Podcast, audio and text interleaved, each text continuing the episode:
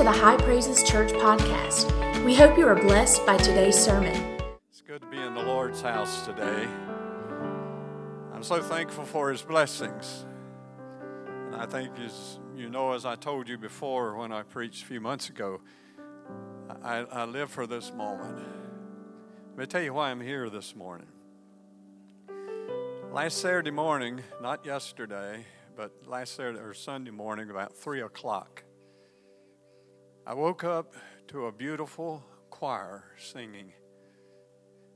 It was a large choir, I could tell that, with men and women's voices. And they were singing a song that I knew, so I sang along with them. But all of a sudden I thought, well, wait, whoa, where's this music coming from? And I thought, well, somebody's got the radio out, on out in the parking lot too loud. Or, but 3 o'clock in the morning, I checked in the house, there was nothing on there. And so I, I got to thinking, what's happening? You know what song they were singing? I love to tell the story of Jesus and his love. That's, a, that's an old song. It's a grand song. If you were around many years ago, it's number 323 in the Redback Hymnal. But when that happened, I felt like the Lord was speaking to me and saying, It's time to preach. So I'm here today, and I thank God for the strength. And I, I know He's going to touch me and help me preach. I've got a sermon today that uh, I've been working on for months and months. I usually work on it between midnight and 2 o'clock in the morning because the Lord just speaks to me at those times. And we've entitled it Beyond Calvary.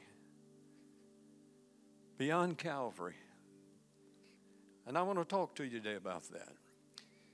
Let's look at some scriptures from Luke, the 24th chapter. If you'd like to stand for the reading of the Word of God,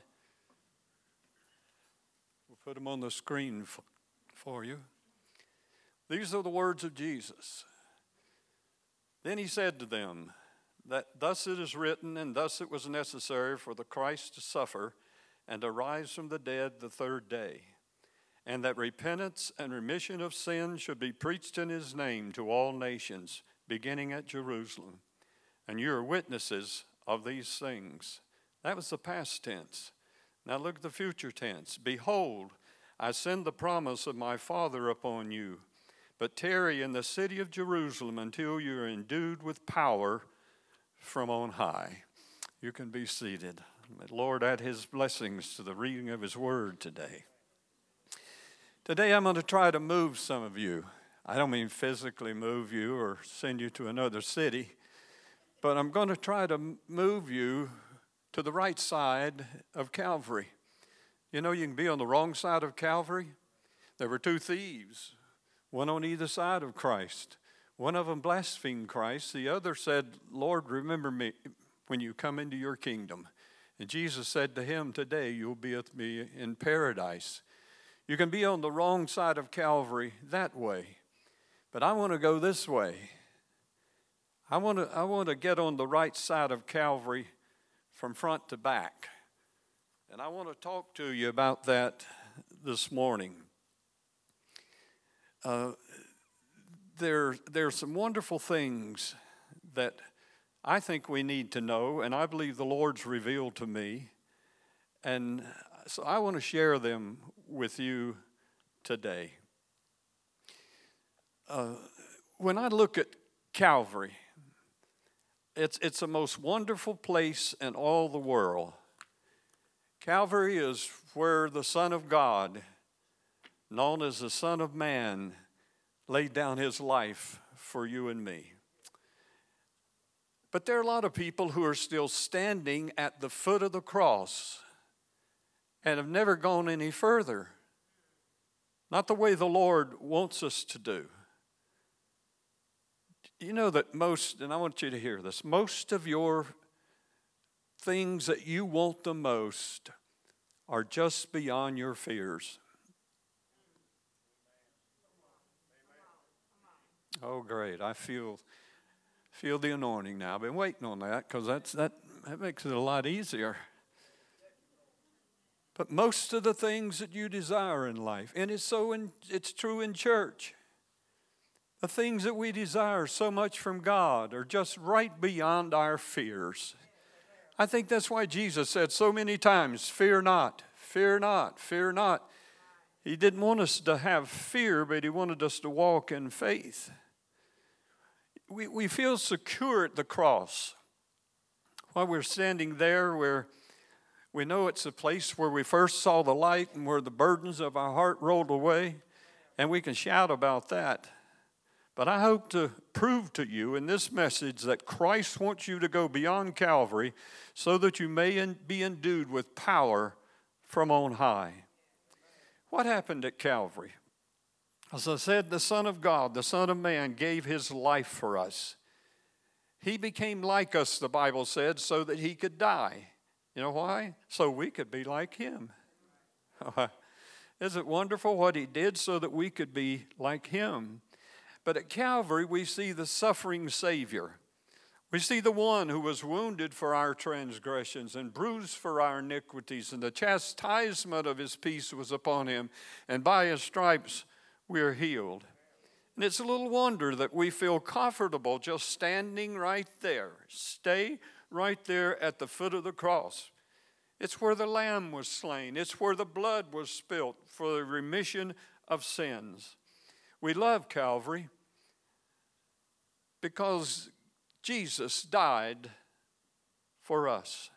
And we can identify with his sufferings and we can appreciate his sacrificial death. But Christ never asked us to stay at Calvary once we have received the benefits of, of his life. His command for us was to go beyond Calvary to the upper room. Hallelujah. But some of us have concluded that we're not going to leave Calvary because that's where Jesus said it's finished. If he said it's finished there, then there's nothing beyond Calvary. There's nothing else to look for. But let me tell you what Jesus was talking about when he said it was finished. Let's put this on the screen for John 19 28. After this, Jesus, knowing that all the things were now accomplished, that the scriptures might be fulfilled. See what he's saying? All those prophecies in the Old Testament all those things that pointed to Calvary and to Christ, they were fulfilled at that moment when he gave his life on Calvary. And look at the rest of it. He said, I, I thirst. And so they gave him, you know, some of the sour wine. That was supposed to be uh, something like a sediment or something, so he wouldn't have so much pain. But he, he wouldn't drink that.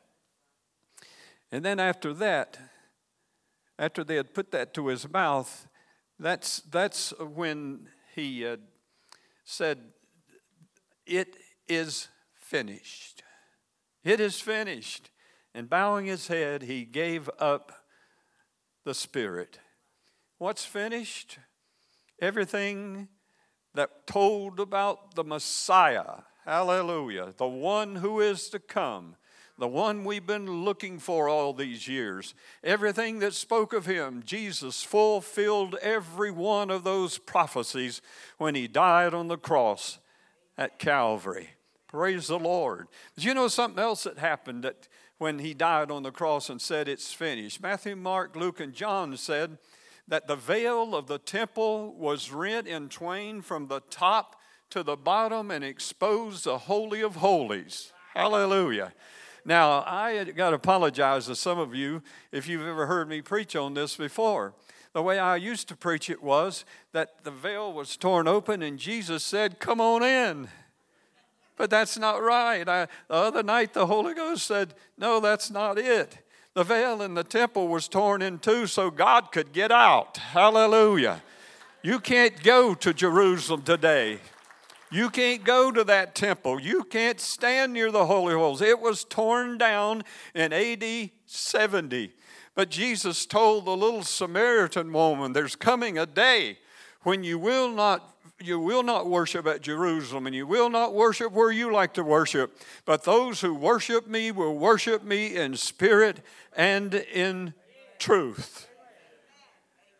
And then Paul told us, said, Don't you know that your body is the temple of the Holy Ghost, and that the Holy Ghost dwells within you? For you were bought with a price. Therefore, glorify God in your body and in your spirit, which are God's. The glory of the Holy of Holies now can reside within us. How do you receive that? You have to go to the upper room. That's, that's where this wonderful transformation takes place. But some will say, I received the Holy Ghost when I got saved. Well, you did. You, you got a portion of it, but let, let me show you how Jesus explained that. To the woman at Samaria, it's in John the fourth chapter, 13th and 14th verses. The woman of Samaria, Jesus said to her at the well, Whosoever drinks of this water will thirst again, but whoever drinks of the water that I shall give him shall never thirst. But the water that I shall give him shall become in him a fountain of water springing up to everlasting life. That's salvation, a fountain of water springing up to everlasting life. But if you read on to John 7 37 and 39, it said, On the last day of the feast, the great feast, Jesus stood up and cried out, saying, If anyone thirsts, let him come to me and drink. He who believes in me, as the scripture has said, out of his heart will flow rivers, hallelujah, rivers of living water. But this he spoke concerning the Spirit, whom those believing in him would receive. Listen to this for the Holy Spirit was not yet given because Jesus was not yet glorified. I'm trying to show you there's two different experiences. There's some people here that didn't grow up in Pentecost, so you, you don't know this. You haven't heard this. So I just felt like God wanted me to share this with you today. When Calvary's mentioned in the scriptures, there's, there's no mention of the Holy Ghost unless it's just the fact that he, through the eternal Spirit, offered himself to God. And the same Spirit that quickened Jesus Christ and brought him out of the grave shall also quicken you. But there's no mention of the baptism of the Holy Ghost. Salvation is faith in the sacrificial death of the Lord. It's the doorway to the blessings of God, but it's not the end. Hallelujah. It's just getting you inside the door where you can grow in grace and in the knowledge of our Lord and Savior Jesus Christ, and where you can be filled with the power of the Holy Ghost. As a matter of fact, we know that He made it back to heaven and was glorified. Do you know, when Jesus came, He laid down His glory. Everything Jesus did on earth, He did in the power of the Holy Spirit. He said, The Spirit of the Lord God's upon me because He's anointed me to preach and to heal and to do all these things. He did all of that in the power of the Spirit. But when He got back home, glory to God, He, he picked up His glory and was clothed again with the glory of the Son of God. As a matter of fact, Peter told us about that. On the day of Pentecost, he said, Let repent and let every one of you be baptized in the name of Jesus Christ for the remission of sins, and you shall receive the gift of the Holy Spirit. For the promise is to you and to your children and to all those who are far off, even as many as the Lord our God shall call. The Holy Spirit was a promise that was made by God, and Jesus is the one who was supposed to grant that unto us. As a matter of fact, Jesus said, Nevertheless, I tell you the truth. It's expedient for you, or it's better for you for me to get out of here. Now, I can't fathom that. Oh, you can reach out and touch him. You can talk to him. You can see his miracles. You can do all those. Jesus said, But you're going to be better off if I leave you. My Father, how in the world could you be better off without Jesus? He said, Because if I don't go, the Comforter's not going to come. But if I go, I will send him unto you. Hallelujah. That's the promise of Jesus. He said, however, when he, the Spirit of truth, has come, he will guide you into all truth. For he will not speak of his own authority, but whatever he hears, he will speak, and he will tell you things to come. He will glorify me, for he will take of mine and give it unto you. As a matter of fact, on the day of Pentecost, Peter told us he made it home. Listen what he said. This Jesus God has raised up, of which we're all witnesses. Therefore, being exalted to the right hand of God, and having received from the Father the promise of the Holy Spirit, he poured out this which you now hear and see. He said he made it home, folks. He's back, he's glorified, he's in the presence of the Father. So listen to me this morning. Here's, here's what laid on my heart some powerful things that we need to remember. When we're saved, we see the broken, wounded Son of God dying and bleeding. But we rejoice because he's being punished and dying for us. But let me show you who you see, my God. Let me show you who you see when the, you receive the baptism of the Holy Ghost. Put this on the screen Revelations 1 10. Here's John. He's on the Isle of Patmos. He's there on the Lord's day. And look what he said I was in the Spirit. When you get in the Spirit, when the Holy Spirit gets in you, this is the one who does it. And I heard behind me a loud voice as of a trumpet saying, I am the Alpha and the Omega, the first and the last. Then I turned to see the voice that spoke with me. And having turned, I saw seven golden lampstands, and in the middle of the seven lampstands, one like the Son of Man. Whoa, whoa, got to stop here. John, what are you talking about? You walked with him for three and a half years. You put your head on his chest one time. You heard every word he said. Now, you say it's like the Son of God. Is it him or is it not? And John would say, Oh, it's him. But boy, has he ever changed from the last time that I saw him. Oh, hallelujah. He said that he was clothed with a garment down to the feet and girt about the waist with a golden band. His head and his hairs were white like wool, as white as snow, and his eyes like a flame of fire. His feet were like fine brass, as if refined in a furnace, and his voice was a sound of many waters. He had in his right hand seven stars, and out of his mouth went a sharp, two edged sword, and his countenance was like the sun shining in its strength. And when I saw him, I fell at his feet as dead. But he laid his right hand on me, saying to me, Do not be afraid. I am the first and the last. I am he who lives and was dead, and behold, I'm alive forevermore. Amen. And I have the keys of Hades and of death. Glory to God. Hallelujah. You know who that is? That's the exalted Son of God. oh, you say, well, wait a minute, wait a minute. I thought that was going to be the guy in the Revelations. No, John was on the Isle of Patmos in AD 97. That's about 60 some years after Jesus died. So John was an old man. He was in his 80s or 90s when he was placed there for preaching the gospel. But that was what Jesus looked like 2,000 some years ago. Great God. And if he looked that way then, he looks like that today. And that's the one who fills you with the baptism of the Holy Ghost. Oh, Lord, have mercy. The omnipotent omnipresent.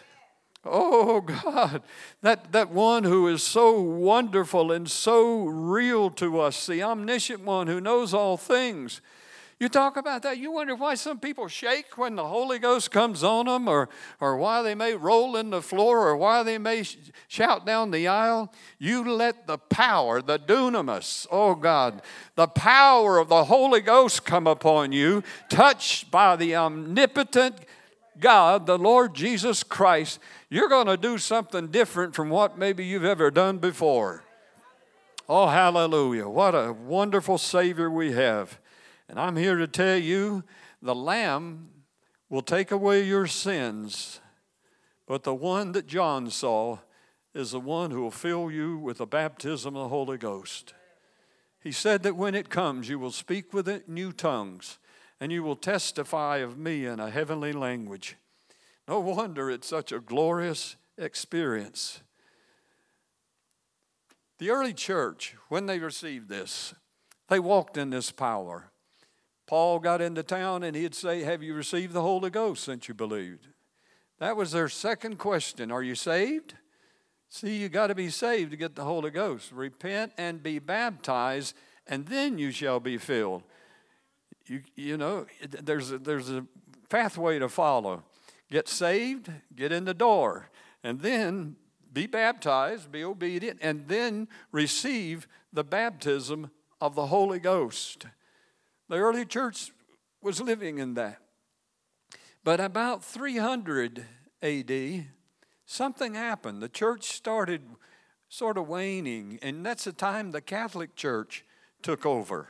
And, and they began to sort of rule everything and, and say they were in charge, and Rome was over everything uh, in the world. And it, it, was, it was amazing what happened when they took over. They put Christ back on the cross. At least when I go to St. Francis Hospital, Every room's got a crucifix in it. I'd like to make little open tombs and put, hang it up there beside of it.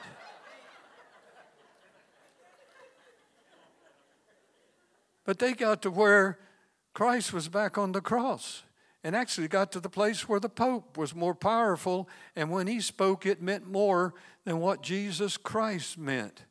But I'm telling you, oh, I'm happy that he said there was going to be a former rain and there was going to be a latter rain.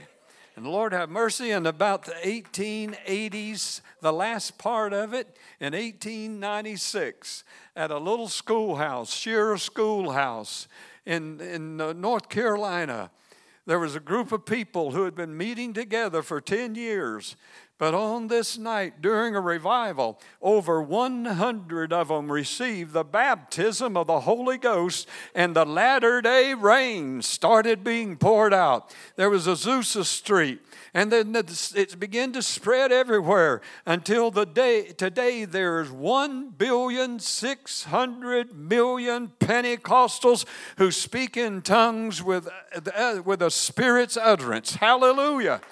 Thanks be unto God. Aye. Some of you wanting to, to maybe ask me some questions because I'm, I'm fearful. So I thought I'd just quickly try to answer some of your questions. You put those up for me. But before I get to those, let me tell you that in 1980, I came to South Carolina as a state youth director. And of course, my job was to travel all over the state, preaching in many churches that I could. And I got to one church, it was down east, and uh, I got to talking to a man who was quite an older man, but he said, My grandfather was one of the first people that ever received the Holy Ghost in the southeastern United States. And I said, Oh, oh, tell me about it, because I collect stories. I said, Tell me about it. He said, Well, he was a Baptist man and he had him an altar out behind the barn. And every day he'd go out there and pray. But one day he got a little warm in the spirit and he started talking in some kind of language and he didn't know what it was. Well, in the same county, there was a little Methodist lady who literally had her a closet of prayer.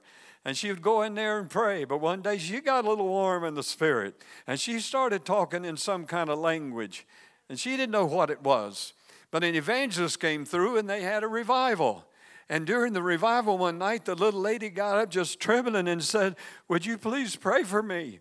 I don't know what's going on, but every time I get in serious prayer before God, I start speaking in some kind of a language. He said his grandpa jumped up across the room and said, Sister, it sounds like the same thing that goes on out behind the barn. Glory to God. You know what the man up front, the preacher said? Give me my Bible. If it's not in there, we won't do it anymore.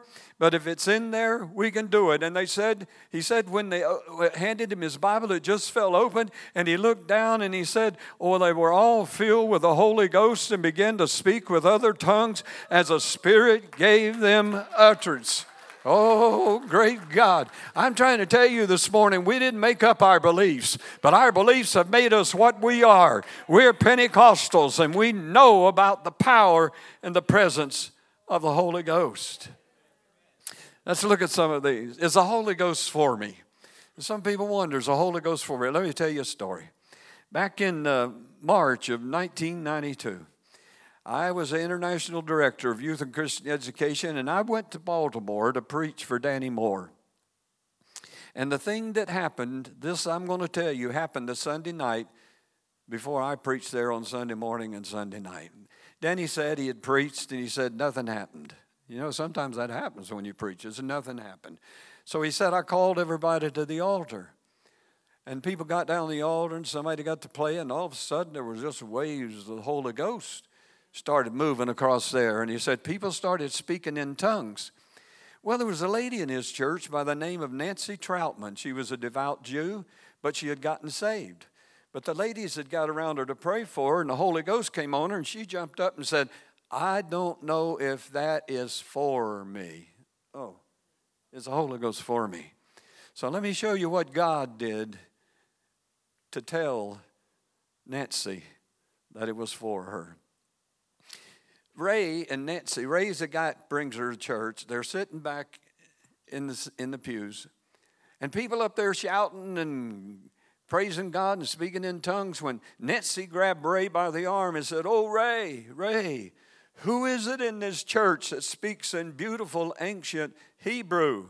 And Ray said, I don't know. Maybe the pastor knows a word or two. She said, Oh, no, it's not the pastor. It's not the pastor.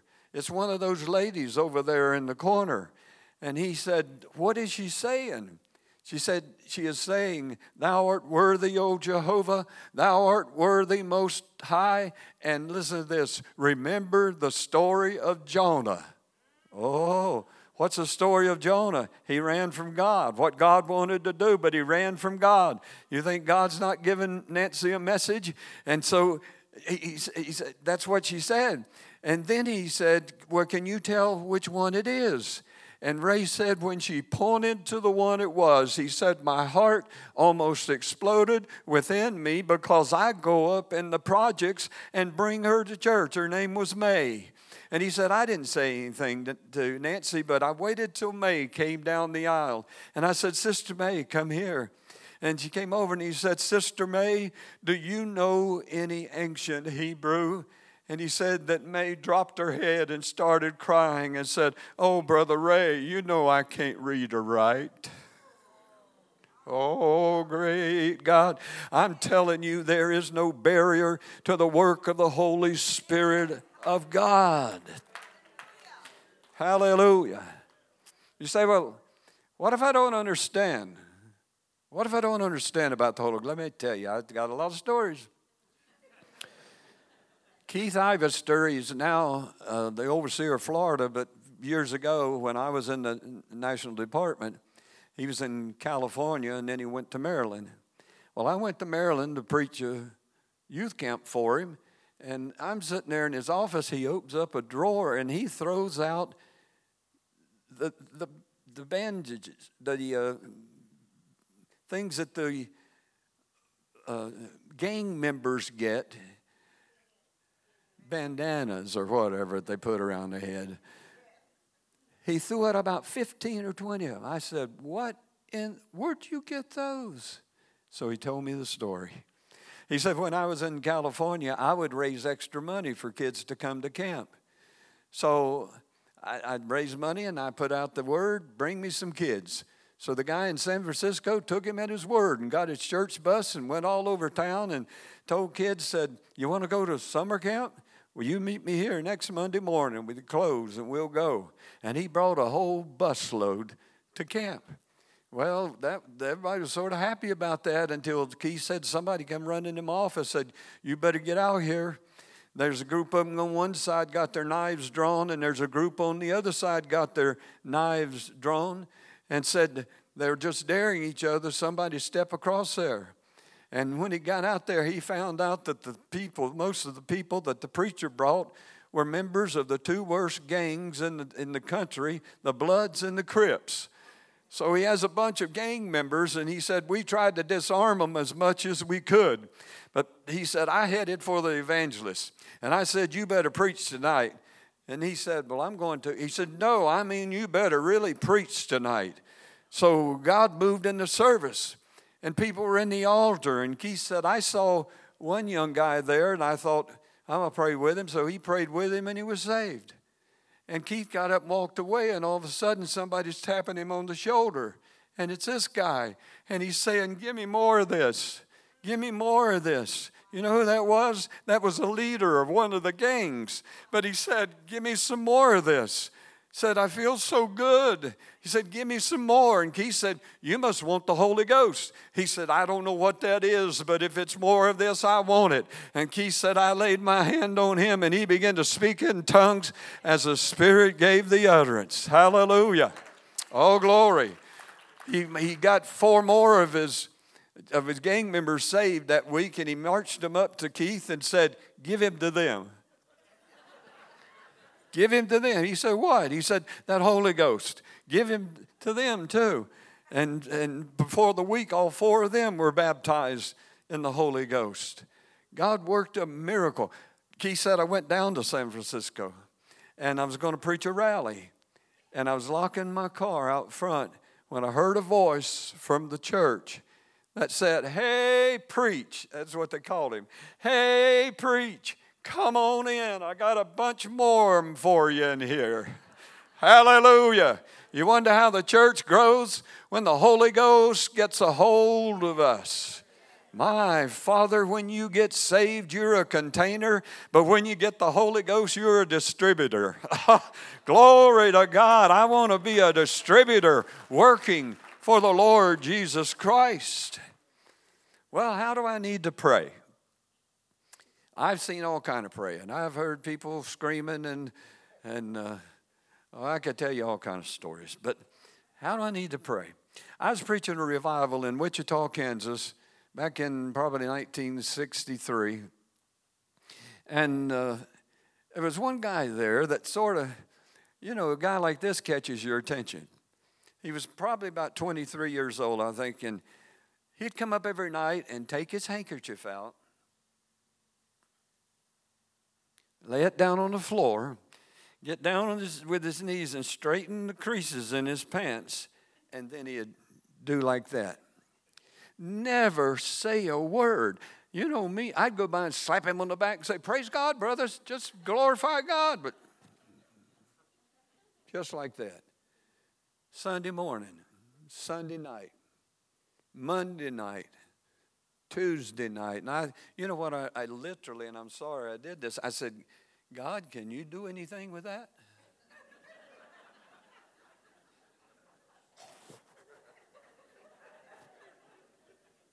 he always got right in front of the pulpit. Hard to get to him. But, buddy, on Tuesday night, the Holy Ghost began to work and people were in the altar, and I was praying for people, and I got over here, and there were three uh, little girls, probably 10, 12 years old.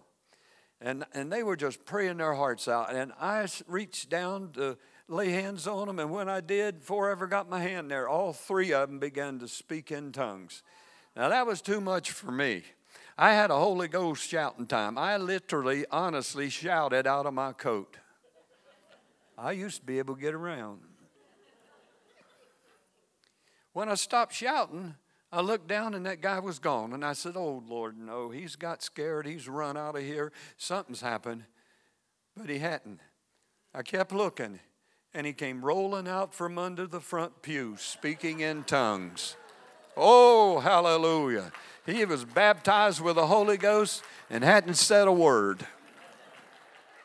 Oh, glory be to God. Hallelujah. Just pray.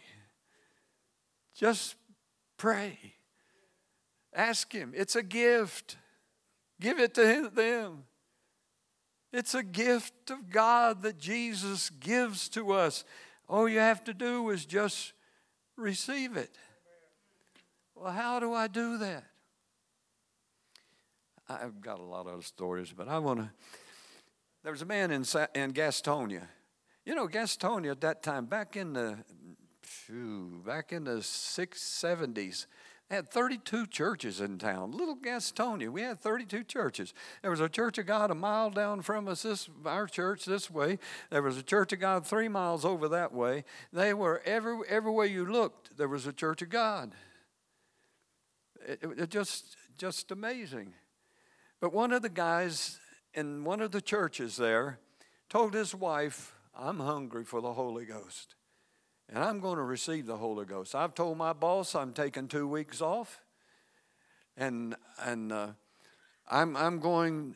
And he told her said, and I'm going to the woods. He went and bought him a tent.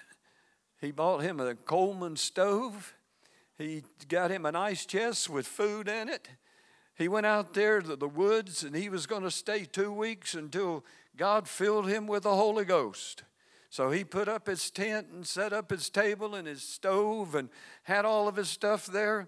And he went over and he kneeled down on his knees and he said, Father, I want the, about that time, the language changed and he started speaking in other tongues as a Spirit gives the others. Why? How did that happen? I want it. I want it more than anything else in the world. I want it more than my next breath. I want it because I need it. I need the power of the Holy Ghost in my life.